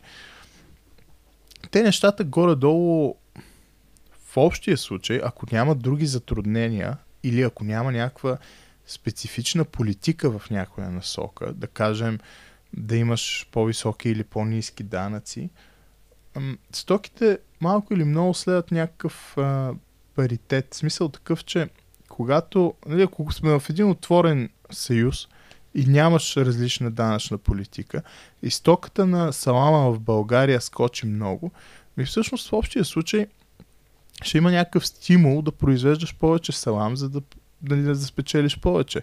Или да, да влязат конкуренти на този отрасъл. Но колкото повече конкуренти влизат, толкова повече цената му ще се балансира спрямо някакво осреднено положение в сравнение с останалите близки и до някъде по-далечни страни. Тук казвам, нали, ако няма друга политика, защото може да има пречка да влязат повече конкуренти, или може да има някаква пречка някой да произвежда повече салама, или може салама, много хипотетичен пример, но салама тук да е по-скъп, защото да кажем се облага с по-висок данък или защото данъка в другата страна е по-нисък. Така че това са по-просто казано а, механиките, но ние отново казвам, с или без евро, според мен ще продължаваме да страдаме от негативите на еврото, повече отколкото страдат хората в централната част. Заради това, че сме в периферията и точно този механизъм и а, Да, ние сме в Което обясни. периферията и сме малка економика. Да. Само преди да влезем още малко в еврото и неговото идване в България, а, нали, пак на темата с еврото. Да, аз бях в Париж преди две седмици, там беше по-скъпо в магазините. Но примерно май месец бях в Италия и ми стана тъпо как в някакво малко курортче в Италия, уж е курорт е пълно с туристи, а, нали, в ресторантите е по-ефтино, отколкото в ресторантите в София, а пък качеството на продуктите е в пъти по-голямо. И наистина ми стана тъпо. а, но може ли да обясниш, сега това ще се стори тъпо, надявам се да не е неуважително. Имам много голям проблем с моите а, приятели, познати и хора, като отидат в Европа и харчат в евро и кажат, то много по-добре там, нали, като отида аз си обръщам курса 1 лев 1 евро. Нали, ако пия кола в а, Мюнхен и дам 3 евро, значи тук се е едно да е 3 лева. И аз съм такъв човек, че ако отидеш в Унгария и там са с 1000 форинти, я пиеш за 3000 форинта, ще обърнеш ли в 3000 лева? Къде е твоята логика на валутния курс, нали? Защо хората не могат да го разберат това нещо? И как да му обясня, че това е тъпо, според теб? Без да им казвам, че е тъпо. Може да им дадеш концепцията за а, паритет на покупателната способност. Е, така. А, сега. Какво означава това? То, то може да се иллюстрира добре чрез индекса на Макдоналдс. Да. Другото. Между другото. Кажи за този индекс. Индекса на Макдоналдс е следното нещо. Навсякъде техния хамбургер или даблбургер, не помня кое вземаха, но навсякъде е Да. еднакво. Дали ще идеш в Лондон, в Мюнхен, в Атина, Атина, а, в Кайро, ако има Макдоналдс. Реално ти ще получиш стандартизиран един и същ продукт. То, всъщност то, това е нещо, което ги е направил Макдоналдс. Да. Те изхранват повече, отколкото мисля, че изхранва Испания, Да, ако да, не да, се да, лъжа. да, да. защото те са превърнали серийното производство на този продукт в, на практика изкуство. Абсолютно. И индекса на Макдоналдс какво е? Колко ти струва този двоен бургер в, примерно, Атина, Кайро и Лондон? Да. Тоест, какво, ти получаваш едно и също нещо в Абсолютно. всичките страни. И, нали, колко от това едно и също нещо можеш да си купиш с твоята заплата в тия страни? Да. И това е въпроса, Да. реално. Да. И когато те те питат за превалутиране, ти можеш да им кажеш това нещо. И истината е, че за много стоки, защото примерно ти си кажеш, аз съм да кажем IT, ми аз мога да правя примерно заплата 10 000 лева в България, Да. в София, ама мога да правя, да кажем, 10 000 паунда в Лондон. Да. Примерно. Да. Или 15 хиляди, или 20, whatever. Дали, тук първо въпрос е колко ще вземе а, английския нап и колко Да. ще вземе българския Да, нап. да, да, да. На- Започвайки от там, нали, колко са ти данъците, колко са ти осигуровките, защото в Англия с прогресивния им данък са нали, колкото повече взимаш, толкова повече Да. ти взима. Ще го нямам. А, но следващото нещо е колко реално можеш да си купиш с тия пари. И сега ако почнем да смятаме, ми, транспорта там ти е несъпоставимо по-скъп, например. Да. Във всеки един параметр. Дали ще имаш собствена кола а, и ще се чуриш къде да я паркираш, дали ще пътуваш с обществен транспорт, това ти е много по-скъп. В абсолютна и превалутирана стойност. А, дали, колко са ти квартирите или имота? Защото всъщност те последните месеци и в Англия достигнаха най-високите си стойности в историята в Лондон. Да. А, колко ти е скъпо, примерно, детската градина? М. Колко ти е скъпо следващото нещо, здравното осигуряване, колко ти е скъпо това, това, това, това. И всъщност, като теглиш чертата, изхождайки точно от това, колко получавам аз за заплатата си, върху което стъпва и този индекс на Макдоналдс, и изобщо концепцията за паритет на покупателната способност, може да се окаже, че ти нали, в абсолютна стойност и в превалутирана стойност някъде друга да получаваш много по-висока заплата, отколкото примерно в София Да. но ти можеш да получиш същото или в някои случаи по-малко количество стоки и услуги срещу своите по- повече уж пари. Да. И нали, това е нещо, което хората реално трябва да гледат, когато става въпрос за а, а, нали, по-трайни доходи. А когато става въпрос за курорта, Да. сега, факт е, че в България цените са, направо бих казал, някакви спекулативни. Спекулативни са. И тук според мен ключа по-скоро е Ли, аз бих спекулирал също с това, но ключа е по-скоро възм... възможната липса на кой знае каква конкуренция по курортите, Така е, да. която е следствие от, а, примерно, политиката на това, че ти за да имаш ресторант трябва да имаш разрешително или нещо такова. Да. Така че, когато имаш ограничено предлагане на някакъв вид услуга, в случая на а, храна в ресторант, реално цената ти ще е много по-висока. Факт е, че в българските курорти цените са изключително скъпи. Те са неимоверно високи на фона на това, което се предлага. Въобще не знам защо човек би отишъл на курорт в България на морето, но той и друг фактор има тук, че особено по наш Черноморие все още властват а, мутрите и много е трудно да имаш заведение там и да не се отчиташ на някой и така нататък. Не можем да говорим за това. Нямам пример от първо лице. Надявам се мутри да не слушат подкаста и да ме набележат, но съм чувал всякакви неща. А, те също се намесват в економиката, тия агенти. Тук по-скоро трябва да поканиш, вероятно, гост от прокуратурата да говори повече. Да, аз избягвам а, да говоря и целенасочено избягвам политиката, но като говорим за економика, няма как да не говорим за политика. Ти ще кажеш а, дали и защо е така. Ами, първото правило на економиката е оскъдността. Да. Имаме неограничени желания и ограничени ресурси. Да. Първото правило на политиката е да се опита да елиминира първото правило на економиката. There you go. Така че двете неща са малко или много свързани, но аз винаги се опитам, опитвам да развържа политическия аспект, защото всъщност фундамента на економиката и финансите не зависи от политиката. Тоест, ние трябва да, да разбираме правилната економика, за да всъщност да знаем, когато в някой момент се намеси политиката, до какво води това за всички нас. Да. Но винаги се старая да деполитизирам това, за което а, говоря, защото много лесно може да се стигне до момента с сочене на пръсти той е по-добър, той Да. не е добър, той съвсем не става. Да. Това са дребнави разговори, според Абсолютно. мен. Човек трябва да знае какво ще стане, примерно, ако се, ако се вдигнат данъците, как влияе това, как влияе това, примерно, на цялата предприемаческа среда, не просто как влияе това на него. Да. А, човек трябва да знае или поне да, да помисли, когато се вдигат осигуровките, как влияе това отново на макросредата, а не само на него. А, и така нататък.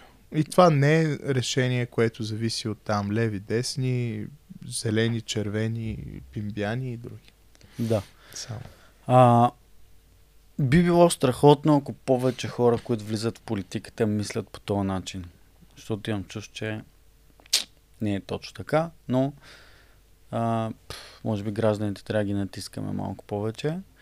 А, ще опитам да обясня индекса на Макдоналд следващия път, като споря, че едно евро в Италия, един лев в България са различни понятия. А, нали?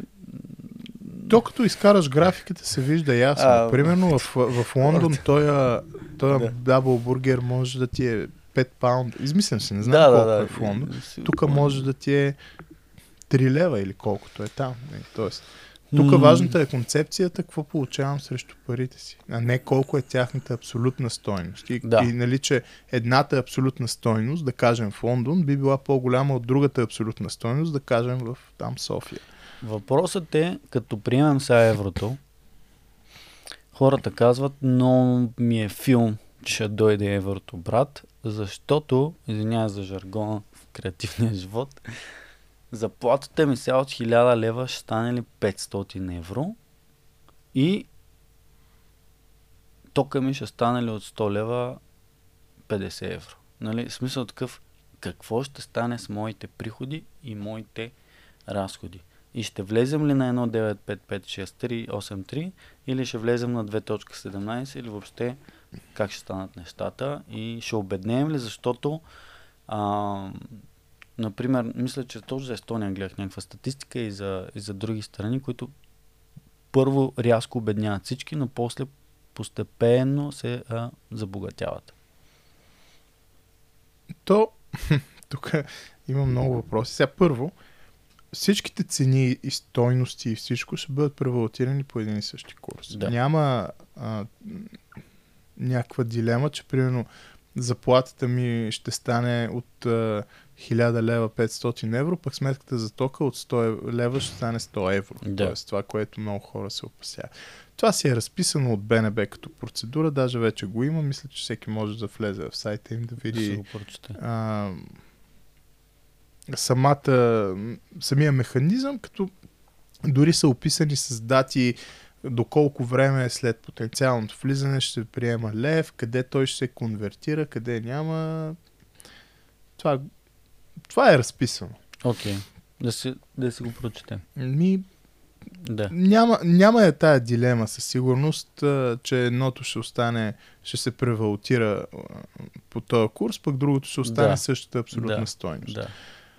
А, сега, другия момент, аз не знам ти за Естония коя статистика за богатство си гледал точно, И аз не знам. но а, нали, на първо място ние губим паричен суверенитет. А Да. разликата между еврозоната и Европейския съюз е едната. Освен нали, че едното е паричен съюз, а другото си е политически съюз. Е, че ти можеш да влезеш и да излезеш от Европейския съюз. И това вече Да. го видяхме. Обаче ти ако влезеш в еврозоната, няма механизъм за излизане. Тоест ти като влезеш там, малко е като това, което на английски наричат uh, Roach Motel. Да, Малко хотел Калифорния. да, Uh, you can check out, check in anytime you want, but you can never leave. да. А, това е едното. Второто е, че вече го споменах, ние виждаме безкрайната тенденция за печатане на все повече и повече евро. Да, И ако ние сме в един паричен съюз, в който има тенденция за печатане на все повече и повече валута, мисля, че в първата част на подкаста описах какво се случва от това. абсолютно, да. Трето, до сега поне няма паричен съюз исторически, който да е оцелял. Колкото и да звучи малко това а, обречено. Да. Но по принцип то е хубаво да вземем и крайните примери, когато говорим за стъпка, от която потенциално нямаме обратен ход. М. Не на последно място, според мен с влизането в еврото ще видим първоначално изстрелване на економическа активност. В смисъл, нали, няма да стане на 1 януари а, влизаме в еврозоната, на 5 януари вече тук валят евро. Това е траен а, така, период, а, процес във времето, но това, което ще видим, според мен ще е надуване на още повече и по-големи балони, отколкото имаме до момента и в крайна сметка тяхното още по-зрелищно спукване, което всъщност като теглим чертата не ни оставя по-добре, ами всъщност ни оставя по-зле, защото сме изгубили времето, изгубили сме ресурсите, които сме инвестирали неправилно и много хора, които са участвали в нещото, а в случая нещото би могло да е и цялата економика, в крайна сметка а, бъснат от това свое поведение. Което е за мен лично най-голямата заплаха от влизането в еврото. Тоест заплахата не е, че заплатата ми ще стане едно, цената в магазина ще стане друго. Заплахата е това, че цените всъщност ще продължат трайно да растат а, и имаме още по-голяма, по-голям риск от това да имаме постоянно повтарящи цикли на още по-тежки бумове и рецесии в бъдещето, което не е по-добре и нямаме възможността да излезем. Това са макроекономическите за мен постановки, които трябва да вземем предвид, като говорим за еврото. Иначе и аз имам приятели, които казват ми, аз правя бизнес, не искам да превалутирам и постоянно да, да плащам такси. Да. Според мен тук контраргумента би бил, че всъщност всички ние ще платим по-голяма потенциална такса, когато влезем в този валутен съюз. И искам да дам и примерите за страни, които не са го направили. Да. Най-известната от тях е Дания, която също като България в момента е в ERM2. Но има и друг пример и то е Чехия, който първоначално те казват, че влезем в еврозоната, но после са, бе, всъщност няма влезем в еврозоната. и всъщност те още си имат своята Крона. крона. Да. Така че не е като да са умрели прави. Всъщност А те в- Чехия е доста, доста по-окей като стандарт. Между така. Но, но те а, в а, позиция на валутен борт ли са също? Не съм запознат. Не съм запознат дали са в позиция на валутен борт, но тук по-важната динамика е, че а, те първоначално казват, че искат да влязат и в един момент казват, че изобщо спираме с това нещо. Премислихме. А, но между другото, те повечето страни в Европа са в квази валутен борт, да го наречем, защото техните централни банки опитват да поддържат някаква форма на стабилност спрямо еврото. Примерно Румъния има плаваща румънска лея, обаче тяхната централна банка поддържа горе-долу постоянен курс, изключая когато примерно там девалвира или а, надцени леята спрямо еврото Да. с някаква стойност. Също се случва примерно и в Сърбия на Да. практика. Да. А, това значи ли, как да кажа, какво друго хубаво може да стане, освен че бизнеса няма да плаща такса за превалутиране, която така или иначе не е много висока? Удобство за потребителите ще бъде това, че ти ще пътуваш с една и съща валута абсолютно навсякъде. Което за мен лично не е нещо, което е спряло някой да пътува, това, че ти си Или е- обменил някакви пари в... Човек, аз бях в Някъде. Франция без една стотинка евро кеш. И си харчих с картата и револют и дебетната ми карта от българската банка. Няма проблем. В смисъл, се тая дали ще се взема още някакво евро кеш или се тая дали ще имам левови или евро в, в картата си. А, така че не мисля, че това е някакво, кой знае какво голямо удобство, нали, кой знае какъв голям плюс, за който да говорим. Но Еми, няма някакви съществени други да. плюсове според мен, защото говорейки за банкова система, всъщност да, един вид в еврозоната банките са предпазени от общия механизъм.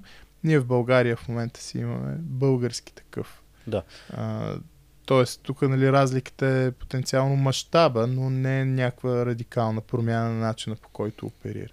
а, За, за отделния потребител не се сещам нещо, което еврото ще ти донесе, което лева да не може, да. честно казвам. като Гърция, като влизаха в Евросъюза, аз съм бил малък, а, но не в Евросъюза, а в Еврозоната. Не знам, 2007, на коя година влезе в Гърция еврото? Абе, не знам, ма имаше един плачещ грък по телевизията и викаше, абе, драхмата си е драхма, нали?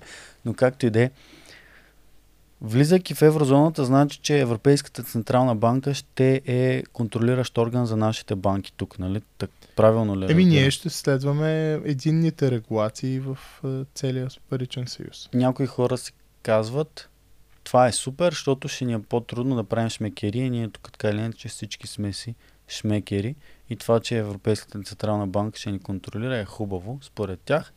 Според други а, казват, че това е много лошо, защото ще си изгубим суверенитета и свободата, нали? Наше... Тя самата Европейска централна банка, според мен, е един немалък шмекер, защото когато имаш институция, която по- постоянно ти обесценява парите в Точно. джоба и Да. стоиността на спестяванията, това си е една бая шмекерия, бих казал. Тъй, Да. че нали, кой варди вардияните. Но а, това това е аргумент до толкова, доколкото местната регулация има смисъл да се прави на, на локално ниво. Смисъл такъв. Колкото повече нещо се централизира Да, в общия случай, толкова повече това нещо губи всякаква гъвкавост и губи нюансите от местните, да кажем, традиции или аспекти на правене на дейност, култура, демек. И има отново такива примери в историята и в економическата история, как реално, колкото по-централизирано ти е нещо, толкова повече то реално става неподатливо на позитивна промяна, трудно управляемо, а, затлачено с бюрокрация и с всякакви други проблеми. Между другото, една от мерките, които от а, Института за пазарна економика от може и десетилетия вече да са станали, препоръчват е децентрализация на бюджета. Тоест ти да, Да. си управляваш някакви приходи и разходи на местно ниво, а не всичко да отива в София и после да се разпределя да, примерно на община Радомир толкова, на еди кой си, еди колко и така нататък.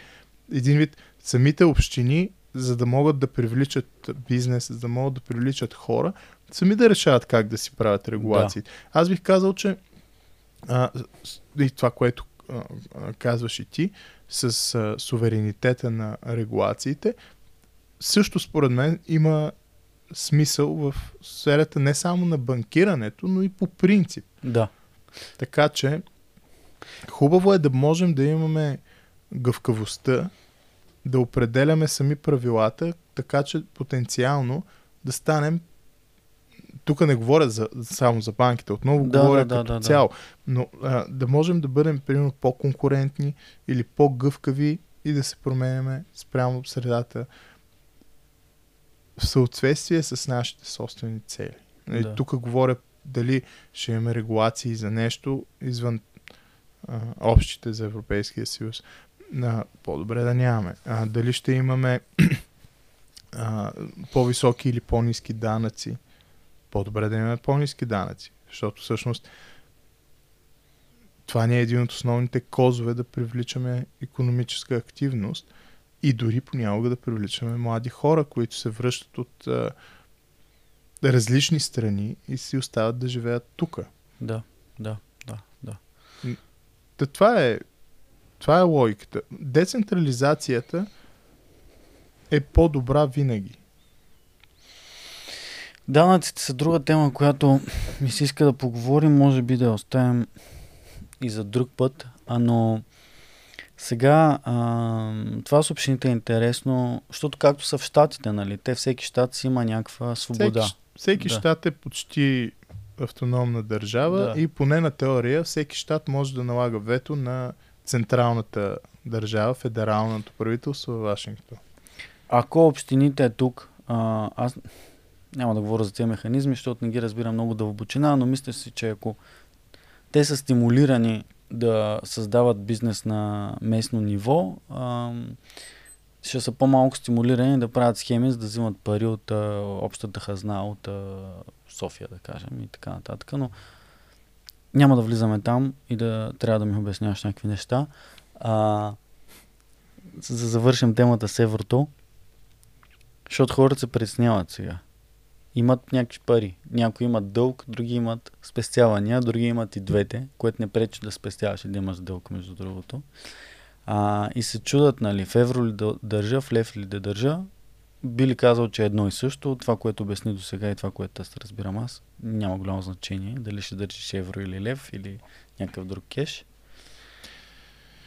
Ами, когато двете валути са свързани по фиксиран курс в момента и когато ще бъдат обменени по фиксиран курс потенциално на 1 януари 2024, защото ако да. човек има депозит в банка, той автоматично си е превалутиран и това. Абсолютно, е. Ти, ти да. после от тая банка не можеш да изтеглиш лев. Ти имаш да. само евро. Да. End of story. Да. А, не, няма някакво предимство човек да държи евро. Да. Според мен. Да. А, има хора, които примерно искат да получават плащания в евро в момента. Потенциално тук, дори докато сме все още в валутен двор, това би могло да е минус, защото ти, като имаш някакви транзакции в а, чужда валута и после да кажем я превалутираш, тук някой данъчен може да каже, но потенциално трябва да плащаш данък, ако си реализирал някаква форма на печалба. Така че дори това в някои случаи може и да е минус. Да, да. Но в общия случай, дали в момента ще получаваш лев или евро, средностатистическият човек не мисля, че има някакво отношение към него. Нищо няма да му се промени съществено в живота. Ако ако иска в момента да има евро и ние ако влезем в еврозоната, ти ще имаш само това евро и, и толкова. Да.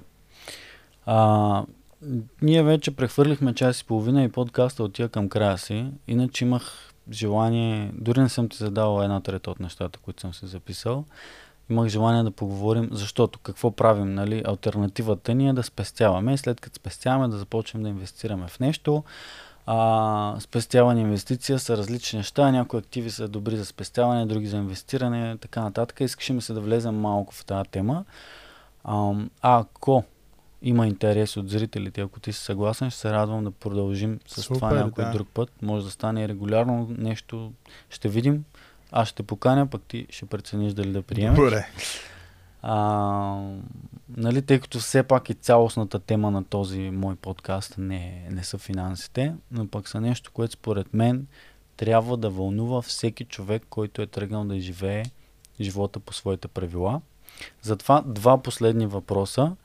Първо да се извиня на, да помоля за извинение и разбиране на хората, които гледат в YouTube, защото близкия план от по едно време спря да работи и сега не гледат само на общ план, ако на някой му пука и не те виждат така добре отблизо тебе. Един въпрос, който дойде от последовател в Инстаграм а, към теб. Кое прави добро впечатление на един економист, общувайки с другите?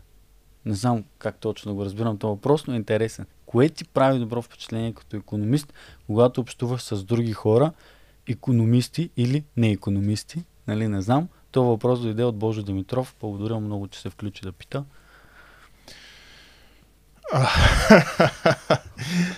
Тук.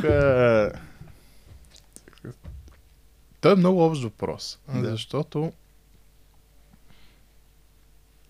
има много различни ситуации, в които един економист общува с хората. Да. Това, това звучи все едно економистите сме. а, Някакви други по- хора. да. Но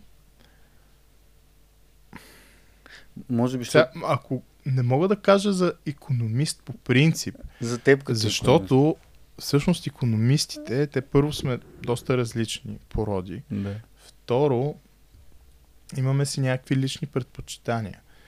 Но на, на първо място, говорейки за Мислих да не ти го задавам, ами обикновено, обикновено общуване, на първо място, нали, те по дрехите посрещат, по ума изпращат. Да. Като започнем от най-простите базисни неща, маниери, поведение, да кажем, облекло. И ако вече говорим за неща, които пък са свързани с економика, най-добро впечатление винаги прави, ако човека има някакво познание. Но то това не зависи, са, не е само за економист, според мен. Ти ако си художник и някой друг има интерес и, да кажем, разбира поне малко от стилове, вероятно това ще направи добро впечатление. Да. Сега, ако аз съм економист и някой ми задава някакви въпроси в дълбочина по нещата, които ме вълнуват или има някакъв друг интерес. На мен, лично на мен, винаги ми прави добро впечатление, ако хората имат а, какъвто и да е интерес към а, економика и финанси. Да. Така че неща свързани с темите, които аз обичам и които са ми силна страна, вероятно, и страст със сигурност, са нещо, което би ми направило а, добро впечатление. Сега, със сигурност би ми направило добро впечатление, ако човека, примерно, има котка и я носи или нещо такова. Да.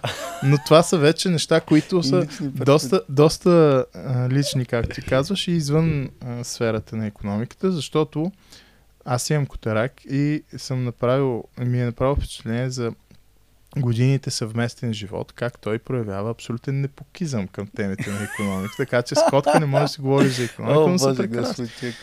Но а, аз гледам вече и две кучета, така че Да, съм да, да, в да, да, двата сте лагера. Това е тегаво. Но наистина въпросът е много общ. Със сигурност, ако човек има интерес към това, което е страст за теб, това ще направи добро впечатление. Ако е добронамерен и ако иска да разбере повече за, М. за тези неща. Може твой подкаст, който развиваш, нали, а, между другото, кажи къде могат да слушат хората твоя подкаст. който- Навсякъде могат да го слушат. Той се казва Тавекс новини и анализи с Даниел Василев. Има Да. го в а, Anchor, Spotify, iTunes, в Amazon. Да, разпръснал си по всичките платформи. го има. Ще сложим линк, чухте как Благодаря. се казва. Може да го а, слушат хората, които искат да задълбават малко повече. А, тия, които искат да нали, да, да навлезнат още, да слушат подкаста, да пишат въпроси отдолу под където и да гледате в момента. Пишете или налично, както виждате, те стигат и ги предавам. Сега този беше, беше общ, надявам се не съм те застрелял много с него. Може в твой подкаст да вземеш котарака, нали, така и да, да, да, е как че де? Котарация ами... економика. Веднъж ми се смяха а, и те още ми се смеят приятелите, защото по време на локдауните давах интервю от вкъщи. Да. И не бях си направил като сетинг, все пак да, да се виждат, примерно, книги на фона, да. нещо такова. И както си говоря, по едно време котката ми се качи на дивана зад мен, разходи се и я даваха по телевизията. Е, това е. Така че. А, да, също м- има и други интервюта, доста, които се дава, които струва да се слушат. А, наскоро беше гост на Бождар Балевски, беше, нали? Да. Така да не се лъже в а, Invest, Invest Club. Invest Club. Но се извинявам, много съм зле по него семената. Аз го слушам от време на време. Супер интервю се получи, малко по економически задълбочено, нали, отколкото може би това, което проведохме сега. Но а, последно понеже за впечатленията и за интерес е Open Minds, в економиката има, както ти каза за художниците, в економиката има много направления, нали? някои са кинсианци, други са либертарианци, трети са не знам какви. Ти а, следваш ли някоя економическа школа? А, би ли се определил като привърженик на економическа школа? И според мен, абсолютно най-доказалата се и най-смислена школа да се следва е австрийската економическа да. школа. Економисти като Лудвиг фон Мизес, да. Мари Ротбарт, Фридрих Хайек, поне економическите Хайек, му описания, да. защото той в последните десетилетия клони много към политически писания, които ако някой има интерес, може и да си струват. Но други съвременни економисти, някои книги са преведени на български. Mm. А, горещо препоръчвам, между другото, ако може да се намери, защото не знам дали има тираж. Економиката в един урок на Хенри mm. Хазлит. Брилянтно четиво за всеки, който иска да разбере повече. А, държавата, колекция от есета на Фредерик Бастия. Нея мисля, че я има в, а, а, в тираж. Така че това са добри основоположни камъни, върху които човек в последствие да надгражда и с по-тежки трудове. А, човешкото действие на Мизес е преведено. Също не знам дали може да се намери, но предполагам, че ако човек напише човешкото действие, може и да намери PDF някъде на български. Mm. В момента аз работя върху финализирането на превода на а, една книга на испанския економист, той е наш съвременник, професор Хесус Уерта Десото, пари, mm. банкови цикли и економически кризи. Жестоко. И м- надявам се тя да излезе до година, след като вероятно декември няма да успеем да се справим да. с нея. И лично за мен тя е едно добро и много добре написано четиво за хора, които не разбират задължително економиката, но искат да навлязат в нея и да добият някаква представа. Предполагам, че когато я случим, ще има някакво събитие или под някаква форма ще се опитам хората максимално много да разберат за нея, защото като четиво 100% си струва. Жестоко. Така че това е това е моя теоретичен гръб, да го да, наречем, да, австрийски да, економикс. И това са някои от книгите, с които хората могат да започнат да, ако имат интерес. Има цяла плеяда от безплатни книги да. по економика в uh, Mises.org е сайта. Да. Лудвиг фон Мизес института. Те са безплатни. Ако човек иска примерно физическо копие, може да си го плати, но може да се изтегли в различни формати безплатно, да се чете на английски. Има, има го и в Испания, ако имаш испано говорящи зрители или слушатели, но те не знам има. дали предлагат книги. Но във всеки случай английския парадоксално е новата линга франка. Да. Така че... Ти от испански ли я превеждаш? Не, от английски. Да. А, страхотно. Мисля, че даде а, нали, следващия въпрос щеше да бъде да препоръчаш. Аз имам економиката в един урок на английски тук някъде. Прочетох я до преди 5 години я прочетах до средата и я оставих. Мисля, че сега съм дозрял достатъчно да си я прочета цялата пак. Имам на Мизес една много малка Свободният пазар и неговите врагове, мисля, че нещо Мгм. такова се Да. казваше. А, пак трябва да я прочета, ако искам да... Те са изключително добри.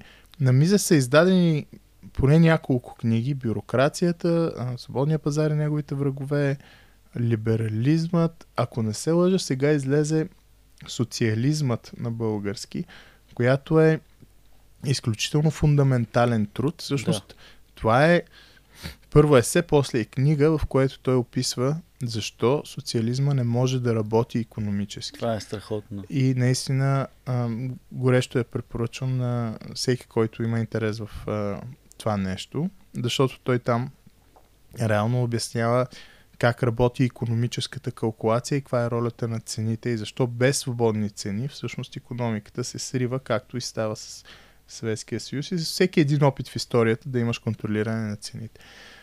А, но проблемът е, че тези малки книги на български мисля, че отдавна нямат тираж. Да, Така че може би. Да. ако човек много, много държи, вероятно в някакви библиотеки да ги чете на български или по издателствата. Да. Или случайно, аз случайно попаднах и помня, че се взех.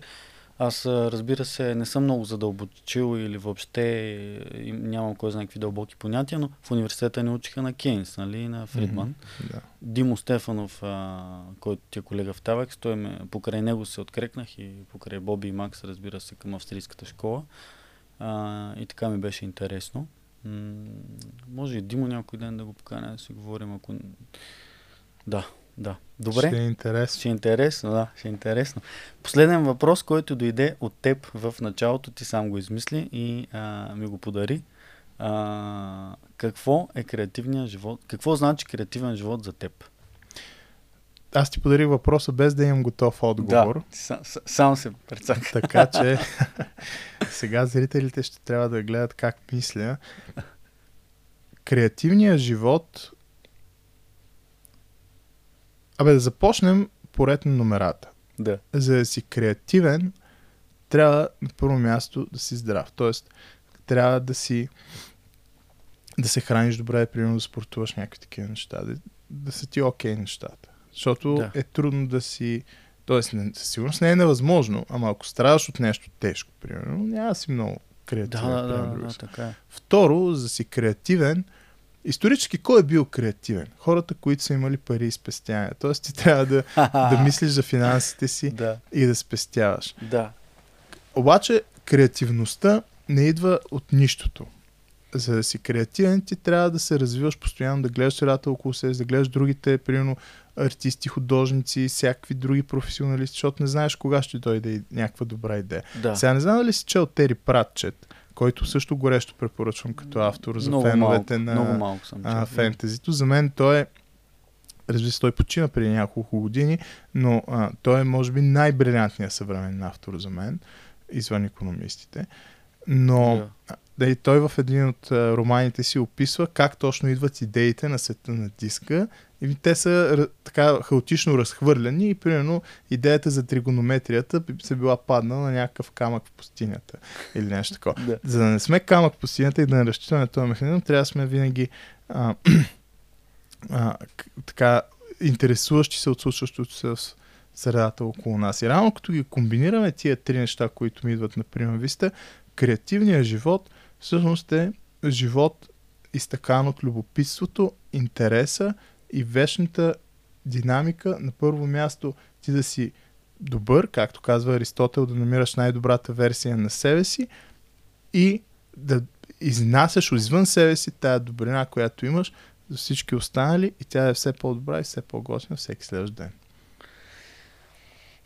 Страхотен а, отговор. А, много се радвам, че тия разсъждения се случиха така и ги каза тия неща, защото аз съм мислил доста по въпроса.